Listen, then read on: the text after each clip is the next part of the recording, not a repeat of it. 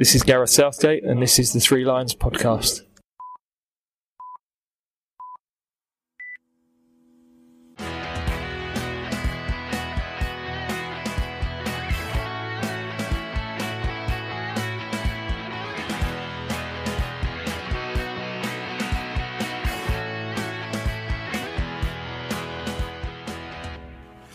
So, welcome along to the Three Lions podcast. My name's Russell Osborne.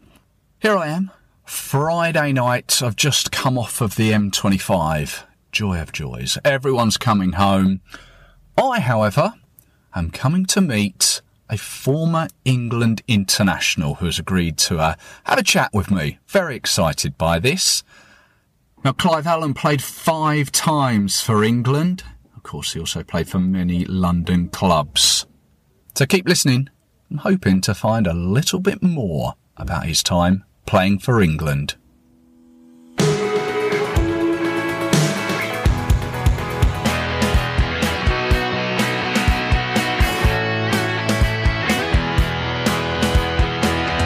comes to Micklewhite, and Waddock is in space, and it comes to Allen, and what a superb finish by Clive Allen. Queen's Park Rangers score five for the first time this season. Spurs on the attack again.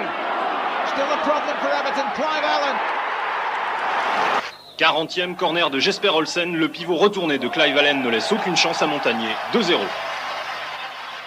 Southall saves Allen. 4 0. substitution. Tony Woodcock is coming off. And Clive Allen comes on for his first cap, 15 goals in the season for Queen's Park Rangers. And getting, I thought it would be an early touch. In fact, he does from Hateley, but he's offside. I'd like to welcome to the Three Lions podcast former England international Clive Allen. Hello there. Good evening. Thank you for, for joining us and taking the time. Now, many people of a, a certain age will be aware of the Allen family. Your father played for Spurs, he was part of the 61 team, but he didn't make the England side. And your brother Bradley just made 21s, cousins Martin and Paul again 21s. But you made the senior side, didn't you? Must be uh, proud from the Allen family. Absolutely, yes. I think obviously following my father's footsteps um, and him making certain levels, he, he didn't actually win a, a full England cap. I was uh, the first to do it in the family. So, yeah, absolutely uh, thrilled. Obviously, that the, the, greatest honour that, that could be bestowed on you is to win that full cap. So, uh, yeah, it was fantastic. I enjoyed every minute of it. Well, let's maybe start at the beginning, the under 21s, because I guess that's the, the stepping stone. Although I read that you um, schoolboys and under 18s, but that under 21s, who was in charge then and, and how did that sort of come about? Um, Terry Venables. It was the first occasion where obviously I worked with, with Terry Venables, um, which was a, a, a fantastic thing to do. Um, worked with him three times throughout my career, but firstly when he was the uh, the under twenty one boss. So it was a, a really strong squad that I went into. I remember, you know, some some fabulous names who went on to uh, become full internationals. Glenn Hoddle. Um, Terry Butcher, players of that ilk who were, were fantastic players uh, at youth level and obviously right the way through to their full internationals. So, Terry Venables, even back then, did you think he's going to take charge of that senior team?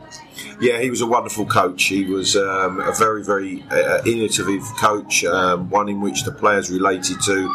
Um, everybody enjoyed working with him. Um, I think going away on international duty, it was refreshing. Um, it was always a, a, obviously a, a, break from the club. It was a, new environment. You're going away with the best players from, from around the country, and um, I always remember there was always a, fantastic atmosphere amongst the group whenever we got together.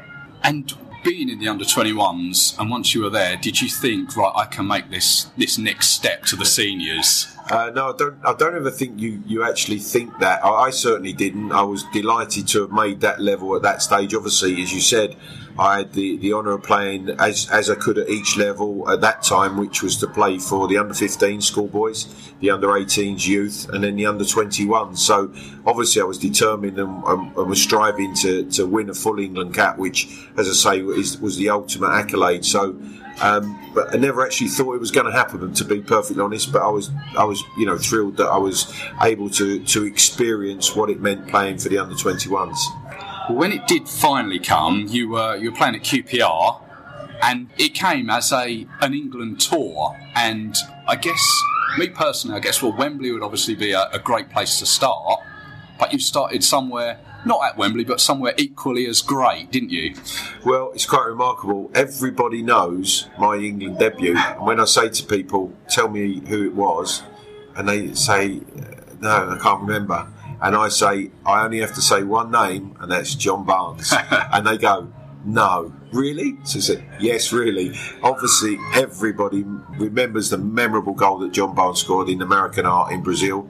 Um, I was on the bench at that moment when he run through an amazing run, incredible goal. Um, and then I came on for Tony Woodcock to, to win my first England cap in the Maracanã with England um, winning 2 0. So, um, a quite unbelievable start. As you rightly say, I think every schoolboy's dream is to play at Wembley for England. But for me to make my debut in the Maracanã against Brazil was, was something quite extraordinary. Now, reading in your book, which we'll, we'll get on to, you said that the, the Maracanã was a, a bit of a dilapidated place. Is that right? Yes, it was. Yeah, it was. Um, it was very run down. It was aging, crumbling, um, but it still had a, a, a magic. There was something magical about it. It wasn't the greatest surface to play football on either. Um, but we, we obviously performed well that night. Uh, first time ever that England had won in Brazil against Brazil. So, um, yeah, it was quite a spectacular start to my England career. Have you been back since to the new one? No, I haven't actually. No, no, I haven't been back to Brazil. So, um, you know, I've, I've fond memories of, of, our time in Rio, but um, no, I haven't been back to the, the renovated um, Maracanã. So we say this is a. It was a tour of South America, and next up you squeezed three games into to quite a short space of time because you then went on to Montevideo and, and played against Uruguay. Yes, that's right. And I started that night with Mark Hateley up front. Um, a really, really tough game. I remember it. Um, one in which was difficult, and it was. I think it was the first time that I realised how how tough and how how it was the next level, certainly playing wise, that I had to step up to. And um, yeah, it gave me a great insight into into what international football is going to be about.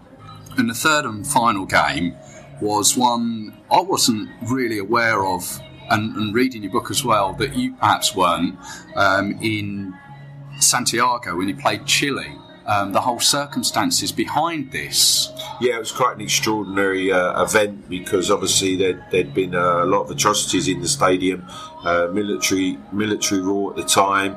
Um, it was quite an intimidating place country to be in at that time. Um, it was a game that was played virtually behind closed doors. There was there was no supporters, no atmosphere. Um, it really was a very, very strange game to play in full stop, let alone an international. Um, and it was nil nil. I think that that really just about summed up what it was. It was almost a non-event, I have to say. It's, uh, it's well worth a, I guess, a Wikipedia or a Google just to to see the full insight into what was going on in that game. Goals wherever you went. You you famously played for many London teams. Scored wherever you went, be it Palace, QPR, Tottenham, West Ham, Chelsea, they were coming thick and fast, and we all know 49 goals in one season. But it took so long for the next England cap, didn't it? Yes, it did. Yeah, I think um, obviously the way I remember it, um, it was a case of trying to perform well for your club to, to obviously impress Bobby Robson, who was the manager at the time. Um, I had that chance scoring the goals regularly for, for Spurs that season gave me the opportunity to get back into the squad. There was there was fierce competition in terms of, of the players that were available to Bobby Robson. Obviously, Mark Hateley, who was then playing in Italy, um, Gary Lineker, Peter Beardsley, our own Chris Waddle I was playing with at Spurs as well. So some some wonderful strikers were, were there for, for the England manager to select, and it was a very very difficult squad to get into, let alone team. And you mentioned Bobby Robson, sadly no longer with us. What, what was Bobby like? He was just a, he, he was a gentleman first and foremost, but he was the most wonderful football man. Uh, great knowledge, love of the game, um, and I really, really enjoyed working with him. I nearly signed for him as a 15 year old schoolboy. He always reminded me of that, um, calling me into the squad and always said I should have you should have signed for me at Ipswich many many years before.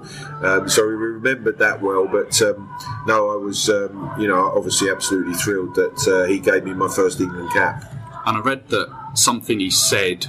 Um, I think it was in your first training session where you um, where you said that Bobby was very praise didn't come easily from him, but he said something that, that struck with you. Is that right? Yeah, he did. I think um, it was it was one of my first sessions with the England squad. I had one of those days where everything went right. It was it was an, a, an amazing uh, session for me. And just about everything I struck that day in the shooting sessions uh, went in. Um, and and Bobby was, was full of praise, which was obviously fantastic for coming from the England manager. And you mentioned Gary Lineker there as well. Was it frustrating that he was in the way?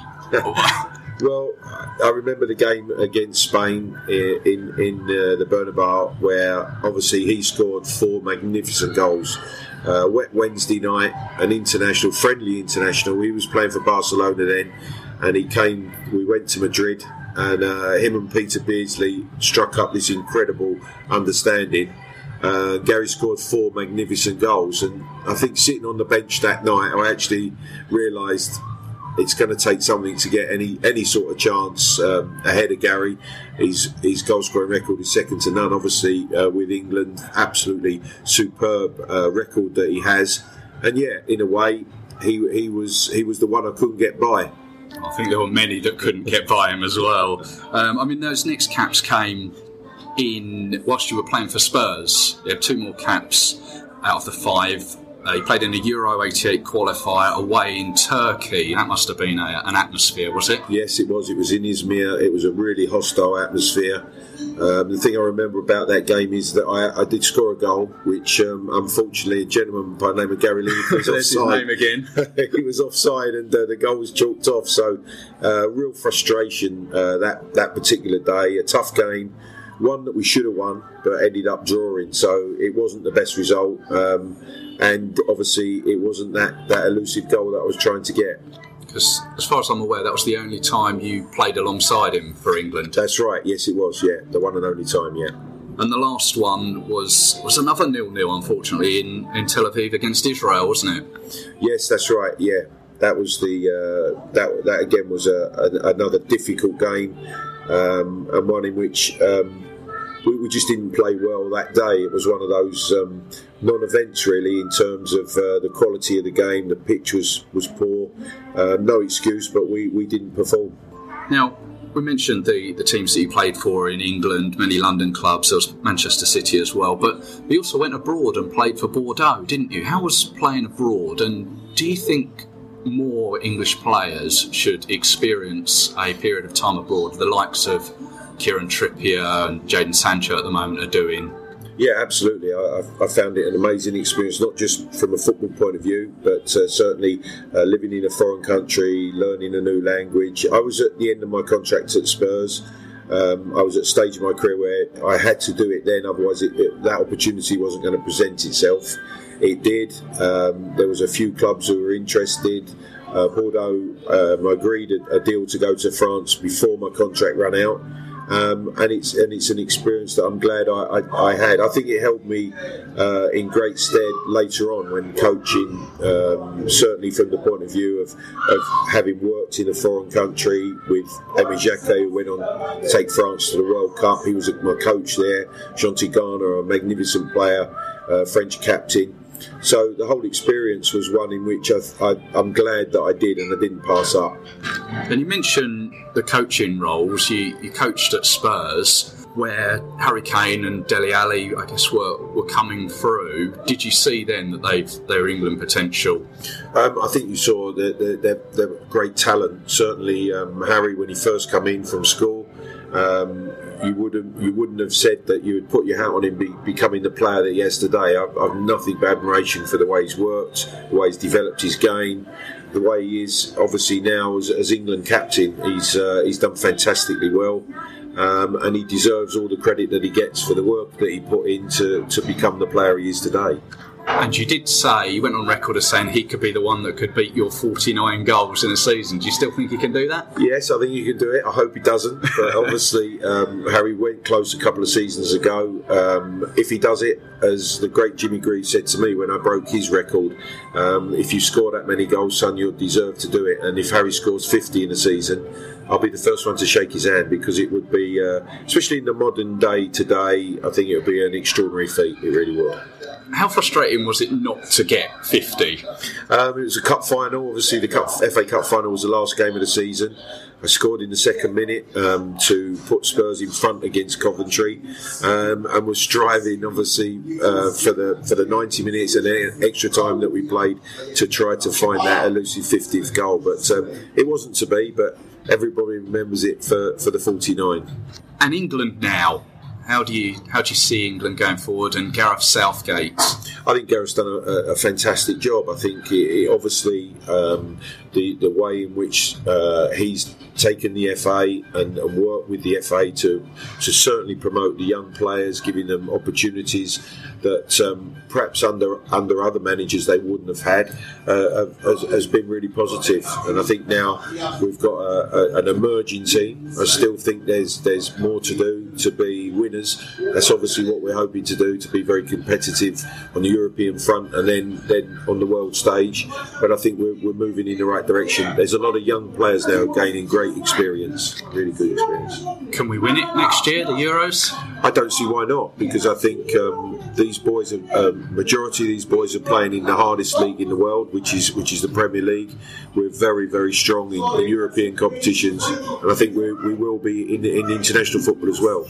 Now, as I mentioned, um, your new book, uh, it's just recently come out through De Coubertin Publishers. It's called Upfront how was it writing that? Memories evoked? Absolutely, yeah. It was a great experience. Um, it took a couple of years working um, with James Olley, who, who is the uh, author for me. Um, we got on really well. It was uh, it was very therapeutic, I have to say, bringing back lots of memories, obviously from not only my playing days but through into my coaching um, and up to the current day. And uh, obviously leaving the old White Hart Lane, moving into the, the new magnificent stadium. So I just felt it was the right time. Um, it's a, it's been a way of life. Football's been a way of life for me, and um, I just hope it's an enjoyable read. Uh, the feedback from from the early signs are really good. People enjoyed it. Um, it's not just about what I did as a player, so hopefully it gives an insight into what football's been to me and, and the life it's afforded me after your football career and the book's been written, and I'm, I'm hearing you now on BT Sport co-commentating. How, how do you find that? Yeah, it's uh, as I say, I, I can't be without football. It's been a way of life for me. I was born into it. Um, it's what I know. I love talking about it. I love watching football, any any sort of football. From you know my grandson, who's who's just five years of age now, who's just starting his career, training and playing and practicing watching him play to, to being in Belgrade as I was this week watching Spurs play in the uh, Champions League. So um, it's just a game I love. Clive thank you very much for your time. Very much appreciate it, and uh, I wish you all the very best uh, with the book. And Merry Christmas to you. Thank you. Merry Christmas to all, all England supporters.